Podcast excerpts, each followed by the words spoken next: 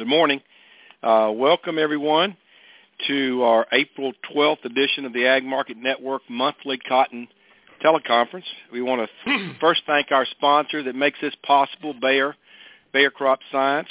We appreciate what they've always done for us. Uh, we uh, are going to be led today by Dr. John Robinson. Uh, he'll lead our discussion and be joined by Gerald Neeper and Kip Butts. And later we think uh, Dr. O.A. Cleveland. We, we want to remind our listeners that the opinions of our uh, on our program uh, expressed today are the opinion of our speakers, not necessarily the opinion of our sponsors or the, or the Ag Market Network. So let's get started. John, thanks for leading us today. Well, you're welcome, and good morning to everybody. So to begin with, let me summarize the WASDE numbers that we got from USDA yesterday. Um, from the world standpoint, um, I would describe the uh, the WASDE numbers as sort of a, a modest adjustment, um, driven mainly by uh, by increases in uh, projected world production in a few places, uh, particularly uh, China. We saw a month-over-month increase of a quarter of a million bales. Brazil, we saw 200,000 higher, and a few other places, Central Asia and the EU and West Africa had smaller upward adjustments, and all of that was partially offset by um, a 100,000 bale decrease in projected Australian production. So those those those uh, production uh, tinkerings were the main the main drivers of the change in in world or at least in foreign numbers. Um, world consumption was uh, increased slightly uh, month over month, and that included some few increases in um, Indonesia, Pakistan, Thailand, with Central Asia, and that was also offset. So I had some reductions in Bangladesh and uh, the EU, I believe. Uh, the trade categories uh, showed a 150,000 bale uh, change, um, which included basically adjustments in some exporting countries, including the U.S., which I'll talk about in a second. Uh, I think there was a small adjustment in the loss fudge factor category. Anyway, the bottom line was an increase in uh, world ending stocks month over month of 430,000 bales, which again, I would, you know, in the great scheme of things, I would describe that as sort of a neutral report, kind of a very modest um, change, and it it kind of belies the fact that uh, the foreign stocks went up 1.2 million, a little bit bigger, but still not not uh, a dramatic change, but more substantial, but that was offset by the tightening in the U.S., which I'll talk about now. Um, so the U.S. numbers, the adjustment was fairly straightforward. It was one large adjustment in the export category, somewhat expected, but perhaps not all all this all at once. Um, but U.S. exports were raised to 800,000 bales. Um, it was uh, attributed to the strong pace of export sales during the month of March, which is no surprise. Uh, there weren't any other adjustments to U.S. carry-in, U.S. production, U.S. mill use, or the U.S. loss category. So the bottom, they went straight to the bottom line. Um, 800,000 more bales of exports resulted in 800,000 uh, fewer bales of projected ending stocks. So ending stocks went from 4.5 million to 3.7. And ordinarily, I would expect a, a positive price response from such a thing. We didn't see that in the market yesterday, so I have to conclude that the market had already uh, was already expecting this, had already anticipated it. Probably back in March when we had the higher prices and the strong export sales, they they saw this coming or expected this to come anyway. Um, so there's a lot. I was thinking about how to reflect on this. There's a lot that could be said about this export adjustment um, as already mentioned, is somewhat anticipated, I might even say prophesied, might have been pounding the pulpit prophesied by uh, analysts, including members of this panel. I expected it to come, and here it is, and one great big lump. It's uh, just to put it in perspective. It's it's for a consumption adjustment. It's a pretty large uh, month-over-month change. It's a historically high level of exports. I think it was like the fourth highest in absolute terms. It represents a very high market share of, of world exports. So all that's notable, But how I would size it up, though, is in terms of relevance, is that um, well, I'd kind of call it mostly water under the bridge in the sense that the old crop market apparently had already anticipated this, and the main relevance of this export adjustment, or at least what I'm kind of going off on, is how it affects the new crop carry-in, the new crop supply question. Uh, so that's what I'm going to turn to um, and talk about the new crop implications. Um, you know, we had been with the acreage report that came out at the end of March. I, I was getting ready to kind of give a more dramatically bearish, uh, not bearish, but talk about the downside price risk from the standpoint of having a whole lot more supply. You know, we've got we've got a large, relatively large for the for recent years, planted acreage coming, 12.2 million. Uh, if you just take that and apply USDA's assumptions about average yield that they put out in their outlook for them, and I think that was 816 pounds per acre. Their average yield number and their average abandonment of 13%. You apply that towards this planted acres, you come up with an 18 million bale crop. Average yields resulting in an 18 million bale crop larger than the crop that we had for this or for the 16 uh, which had very, very, very strong yields to, to result in that. Here we have average yields coming up with a larger size crop. Well, if you took that 18 million and, and had 4.5 carried in from the last year, we'd, we'd have a really, really strong um, supply situation that would uh, create more downside price risk than, than we have now whacking 800,000 bales out of that equation. It kind of takes the edge off um, what I was mulling over in terms of downside price risk. Nevertheless, if we just take take these numbers now as we have them, with 3.7 uh, coming in and and 18 of expected production, and I, you know, let me put that in perspective. I I think that's I would call that a conservative estimate of new crop production um,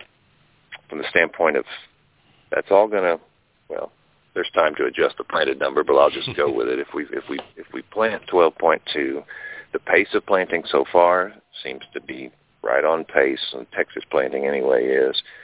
Um, that 22% uh, more Texas planted acres is going into pretty decent moisture conditions as of right now.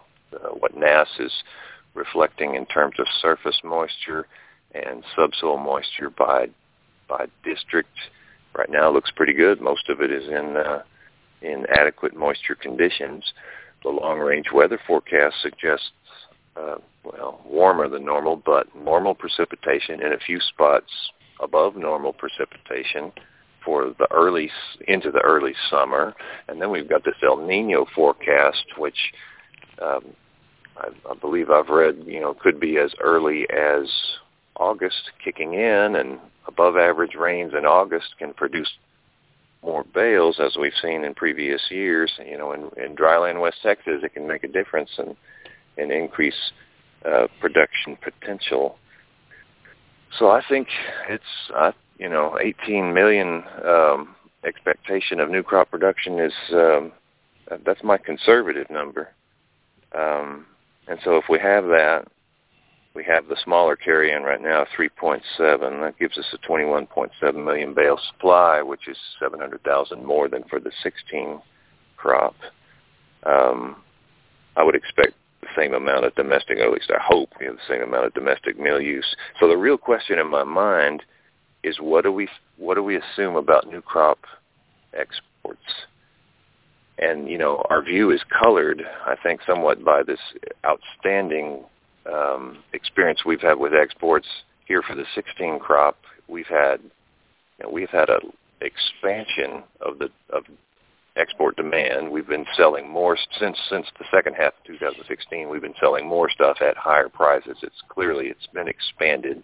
We have a greater market share than we've had before. But the question is, how much of that is related to the the widespread good quality of the 16 crop, and will will that outlive, will that affect um, outlive the 16 crop? Will it will it carry over, or will market share return to more normal levels, lower levels, um, if uh, the quality of the 17 crop is just an average U.S. quality, not not quite so widespread, um, good color grades and just good everything. That what we saw. Well, how will that affect? Um, how will that affect exports for the 14 crop? That's that's a question in my mind. We're in a situation where we'll, we'll likely have more production, and I'm, I can only assume that we'll have average U.S. quality. And does that mean that we're going to have more, you know, a half million more exportable surpluses that need to be moved, but only at a lower price, or does that go to the bottom line and we have higher ending stocks? Um, which would imply a little a little bit of more fundamental weakness. You know, at the moment, if we just if I assume the same amount of exports, 14 million, um, and 3.4 for domestic use, we'd come out with like 4.3 million of ending stocks, which is about a little over it's 600,000 bales more than for the 16, 17 ending stocks. I'd kind of call that a neutral um, a neutral outcome, and that would lead me to expect basically a similar futures price range to what we've seen now. I would expect more of the same. I would expect new crop futures to be from the mid to upper 70s to the mid to lower 60s if if it was to work out um, if it was to work out that way. But again, that that export new crop export question is a is a real issue in my mind, um, I'm, and I'm not sure how to size it up yet.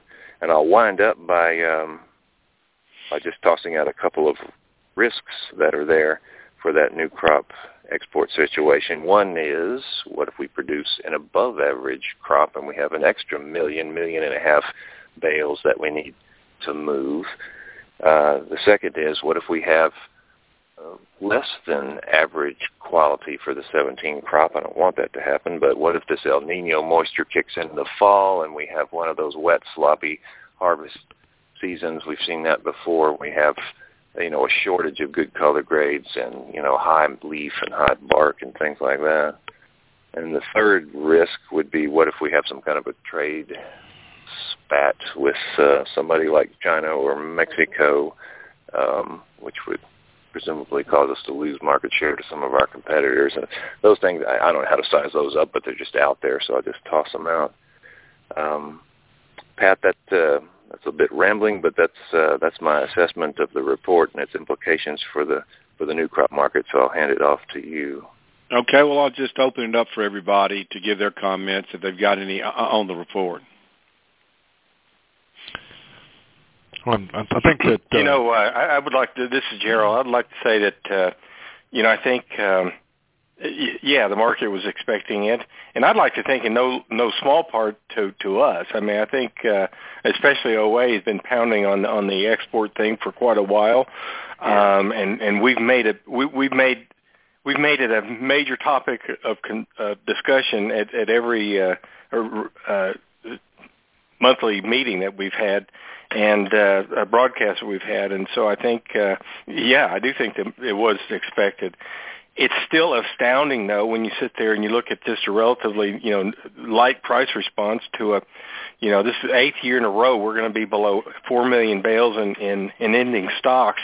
And um um I suppose if uh, OA was here he might even argue that you know exports should be even higher uh right now which you know could actually put you under 3 million bales in ending stocks. So I don't know that that this uh uh that this year is over in terms of upside uh, price potential, which could continue to, to drag new crop up.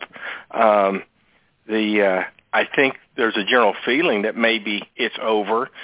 Um, from a technical perspective, you know, we had a we had a gap in the monthly continuation chart um, that was filled, you know, on March 2nd when we went above 79.10 in the May contract. So um, you know, as far as I'm concerned, you know, from a technical perspective, we don't have a reason to go higher. But these, you know, you're going to have to ration these stocks somehow, these remaining stocks somehow, uh, and uh, so it's going to it's going to be interesting. Sorry, yeah. I just sort of rambled myself there, John. That's fine. Kip, your thoughts? Uh, no, I thought uh, first I want to compliment John. I think he did a good job of, of recapping um, what was out there in this report. Uh, there's one thing you didn't bring up that I think is kind of important, and that is uh, we saw that we are expecting a large increase in domestic uh, area devoted to cotton. I think we're going to see a similar thing outside the United States, uh, and that bo- that's a little bothersome to me uh, because you know the rest of the world is seeing the same kind of prices and the same things that have dominated the um, the U.S. farmer mentality for production this coming year is being experienced by them. So I think we're going to see potentially a little larger increase in area that many may be factoring in right now. Um, I'm reading stories now. Some people are talking about up to 20 plus percent in India. That might be a little on the on the high side, but the point is, we may wind up with a whole lot more cotton outside the U.S. than a lot of people are factoring in now. And the comment that John made regarding the U.S. exports could be uh, somewhat compromised by just the fact that we have a larger supply. It puts the onus then on a larger increase in mill use um, worldwide, which over the past several years, I think uh, it's been pretty difficult to get the mills to, uh, well, get the world to spend a whole lot more cotton. Part of it's competitive fibers, and part of it's just the way the economy is run. But it uh, puts a lot of onus on the on the usage, which has been in relative terms flat for several years now. So that's one thing I would point out that is a little bit I won't call it quote bearish, but it certainly does uh, put a cap on thoughts that we're going to have um, pretty good prices for the coming year if all that comes to fruition. What, what are anybody have any uh, anticipation of the export sales tomorrow? Do you think we'll continue to have a good good numbers, or, or uh, Gerald, what are you thinking? I don't know why you would see you know anything less than two hundred thousand bales in sales again. Um, the um, you know it's it's although when prices start backing down the way they did that l- last week, you know, sometimes mills go, uh, oh, I better, you know, I better stand aside and see what's going to happen. You know, ironically, they'll they'll buy then when prices start going back up. Um, but uh, I, I think I think they'll continue to be good because you know inquiries have not really slowed down. It, you know, every night, you know, uh, people are looking for cotton and uh, you know the price might not work for them, but they're just the fact that they're looking, you know, um, just uh, not slowing down much right now. Oh, okay. Um, the uh, there's something I want to bring up. You know, we, for so long, we talked about how long the speculators were in the market, and we've seen a, what appears to be a pretty big drop now in open interest. Uh, as of I guess day before yesterday, 252,099 contracts in cotton, and I think it had gotten to 288,000 a couple of months ago. Any feeling on that? Do you think we've maybe gotten to the point where we're not so heavy from speculators along the market?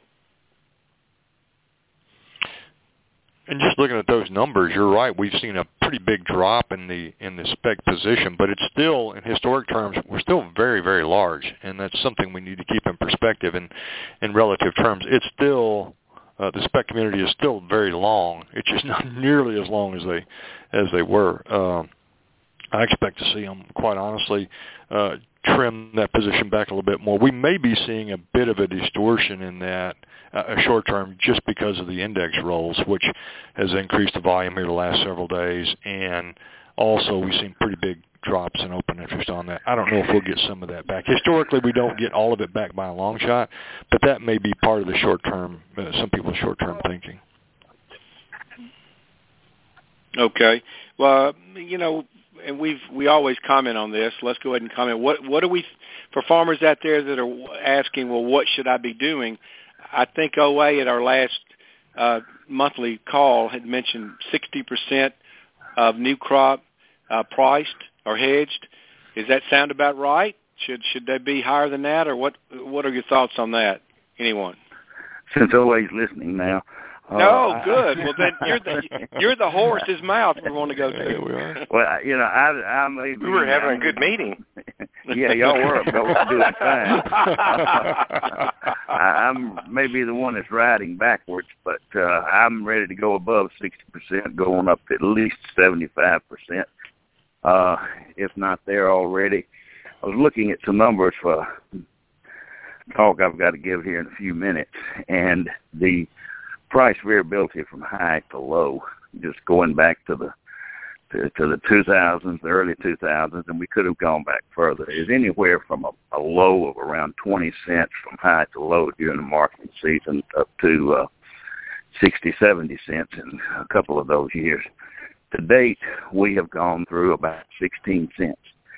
Uh, so if we're going to anywhere near catch up with uh, with the historical perspective there, we've got at least another nickel uh, to the downside of, uh, to, uh, excuse me, another nickel below our uh, current seasonal low, which is around 59.7 cents in futures. Jerry, you may need to correct me. Uh, it may be 0.7 or 0.5, but in other words, if we are going to have a 20 cent range this year, this market's got to go, December's got to go down around 55 cents. And if we're going to have a 25 cent range, which would be extremely typical, expected, then December's got to drop down to near 50, 51 cents. So I would want to be fairly aggressive. The one thing that we are seeing, uh, outstanding export sales, the market will continue to need cotton through uh, through the 2017-18 season, but we'll end the 15-16 season with something around two million bale carryover in sales. So uh, we're off to a great start already. But that's where oh, I'm coming you, up. OA, do you think old crop has, has seen the high, or do you think that we can move up and retest those highs? I don't think we will test the highs. I think we will move up back and forth, but we'll get back up into the oh, I don't know, 77, 77 and a half cents is not done, in my opinion, in July. But I don't see a 78, 78 and a half in July. Okay. A- anything else, OA, you're thinking that, that uh, is noteworthy? Well, I just, y'all probably mentioned it. The fixations are still out there, but they've been coming hot and heavy with this market coming down. Still a few rolling into July as opposed to just going ahead uh, pricing out entirely. So we'll still have a fair amount of July fixations, but not like what we've had on a ratio basis to to, to on-call purchases. Uh, uh, I think demand is holding up very well. I've got a little bit concerned from what I'm picking up about yarn stocks are really building up in uh, India and Pakistan. I'm actually hearing uh, to follow up on that OA. I heard uh, just this, I guess it was yesterday, uh, that uh, some of these Indian mills are trying to get together and actually cut production for that very reason. The stocks are up and the prices are are starting to reflect that, so they're trying to uh, get together and try to cut back production, hopefully to to support those prices. So I share your concern that at least in the you know for short term we might see a, a bit of a bit of a respite in the strong demand until we can work off those yarn stocks. Yeah. Yeah, a lot was made in the news about Ralph Lauren closing its uh, its flagship store in New York City, but it still has five more.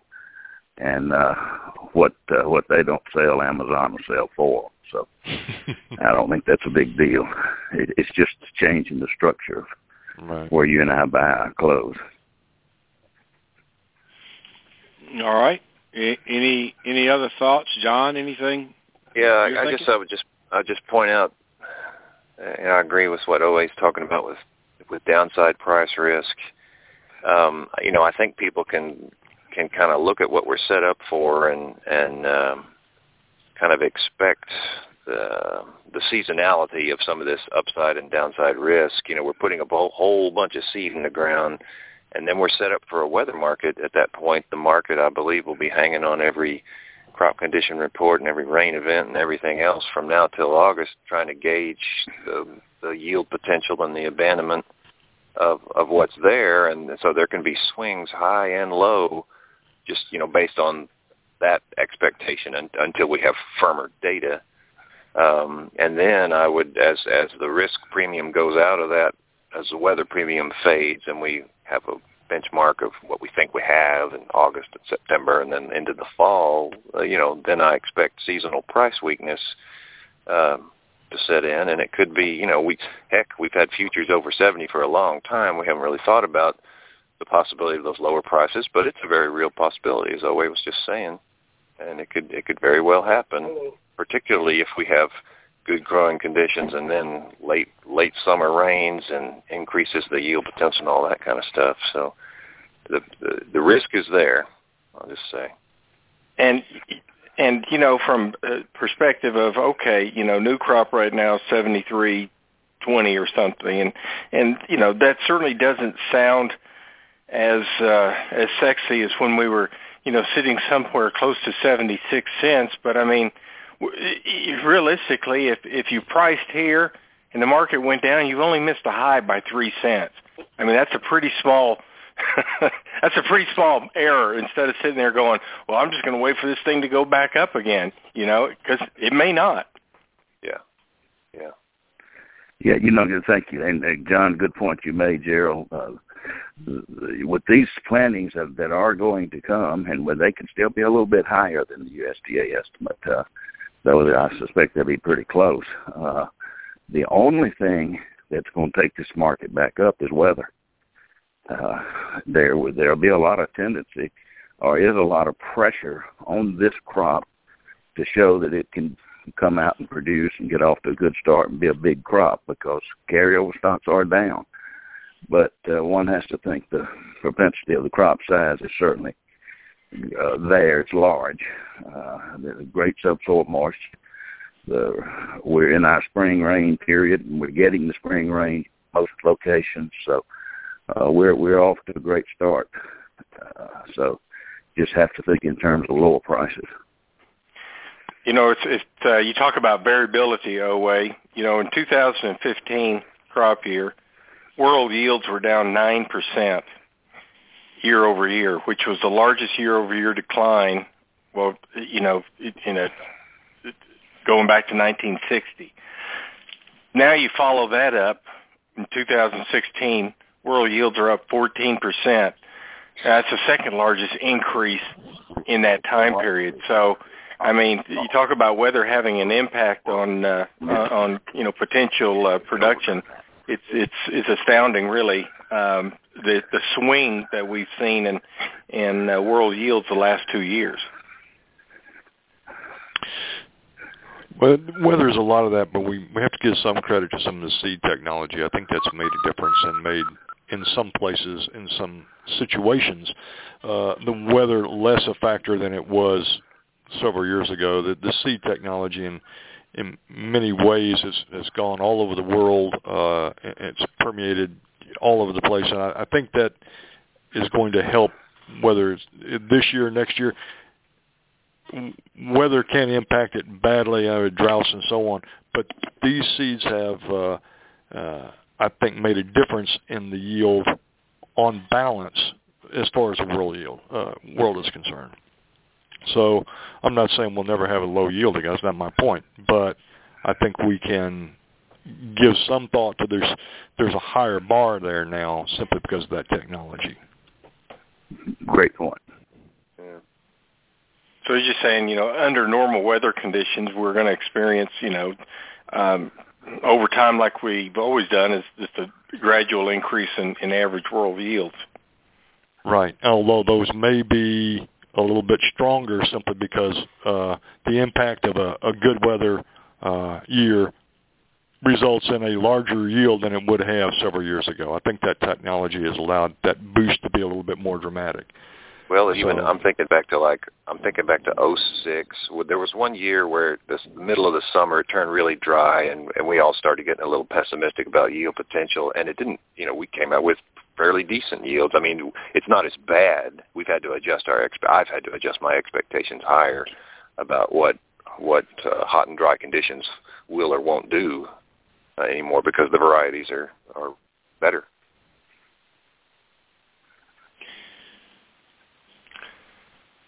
Any other comments before we kind of go around and get everybody's projections on prices? John, if you're still there, can you give us yeah. what you're thinking for old crop and new crop? You, you know, well, um, I'm I'm still thinking that there's that possibility of fixations on on at least on July now that might have some fireworks and push push it back to the upper 70, 78 or so, 78, 79 maybe. Um, I think uh, I think December. I, I think I've been saying 78 on the high and 63 on the low, and I would basically I'm not changing from that position. Mid to upper 70s, mid to lower 60s, I think is the is my expected price range for new crop. Okay, uh, Kip, how about you? Well, I um, I think the old crop has a little potential of, uh, although we've still seen some excellent sales, and Gerald made the point earlier, I think there's no real reason to think that we're going to see a dramatic fall off, so that's going to provide underlying support. But I think that the uh, the potential to see a, a new high is probably not there. Maybe we can bounce it to maybe three cents uh, just because markets trade.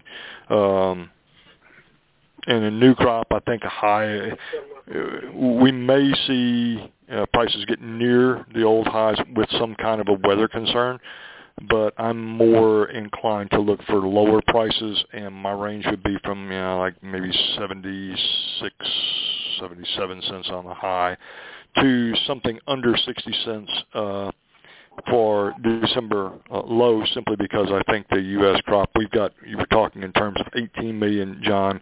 Uh, our internal uh, kind of placeholder is 19 and change right now, uh, and I think we're going to see a large, larger increase outside the U.S. So I'm more inclined to look for the potential for prices to actually move under 60 cents. Uh, matter of fact, we're showing a, a farm gate price of barely under 60 cents uh, for the year, so that would imply prices could go significantly lower than that uh, to possibly the mid or, or low 50s if we get good growing conditions. You said where did you say that last one? You said low low 50s for December. Could, yes, if we get a good growing season, yes, we can look at prices to be in the mid to low 50s. I don't think they stay there very long. Uh, but we could be in a scenario where if we have a good crop in the U.S. and a good crop outside the U.S., you're literally going to have to take prices down to move all that cotton or move a sizable part of that cotton. Should help mill demand quite a lot, but um, I'm looking at the potential for a larger surplus than most people are thinking about now if weather conditions cooperate. Okay, Gerald, what are your thoughts? Um, I, I was wondering who turned the lights out. You know, 'cause the the party's over. The uh, uh, uh, it seems like a bearer of bad news. I'm sorry. no, it's like oh, Somebody's got to offset that. oh wow, that's uh, um, that's quite a. I, it seems so long ago that the last time we were in, at, at 50 cents or or with uh, prices with a five in it, it really wasn't that long ago. Um, you know, what was it, March of last year? Um, so it's only it's only been a little over a year since we've we've seen something in the 50s, and and um, I wouldn't think that there's a reason why we we can't go back there. I mean, there's there's no law that says that we have to stay up here in the 70s, but uh, um, I'm I'm a I'm not quite that uh, that negative. Um, the uh, just because we've seen all this variability in in, in weather and, and stuff, and as always says, you know, what's going to drive this market higher, or at least keep it from dropping, you know, really low is uh, or uh, is, is going to be weather events, and so. Um, um, I, I'm, I'm more in line with with John, the uh, thinking that uh, you know December may have another shot at uh, might have another shot at 78 cents.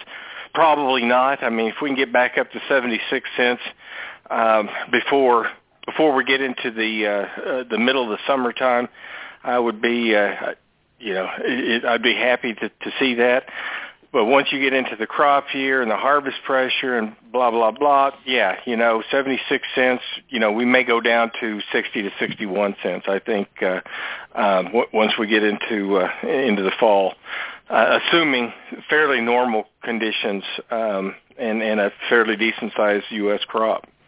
Um, I, th- I think the uh, I think mills around the world, whether it's the the relative contamination-free cotton of the United States, uh, fairly timely deliveries, um, you know, you don't have uh, the things going on. I just think people that their appetites are, are for U.S. cotton, generally speaking, and these textile mills, and uh, um, so.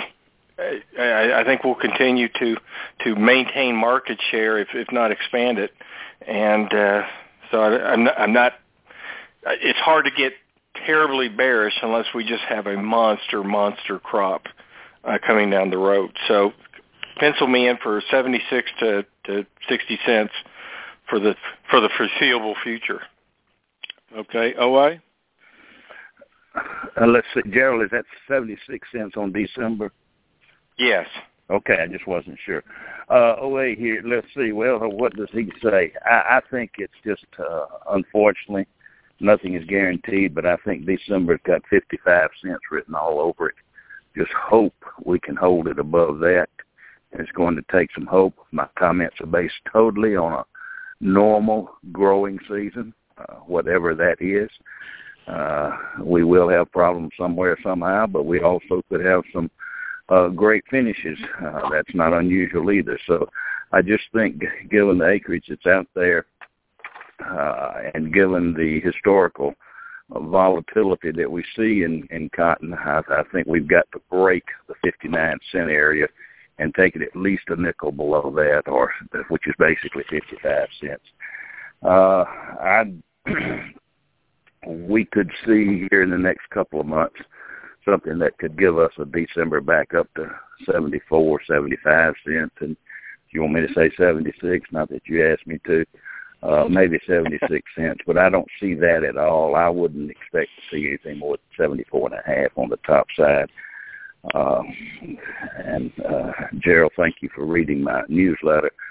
As I said last week, that uh, with apologies to Willie Nelson and Don Meredith, that the party's over. Uh, I did say let's don't cut out the lights yet because we've still got some huge exports coming, and we've got to have a weather. But I'm I'm bearish the uh, new crop. Well, I'm glad there's Any, two of us now. Any other comments? All right. Well, let's let's wrap up our meeting. Thank thanks to our uh, sponsor, Bayer Crop Science. Uh, thank you to all our speakers and to John for leading us today, and thank you to our listeners for joining us today for the Ag Market Network. Thank you. All right. Thank you for having. Thank you, John. Bye bye. Bye bye.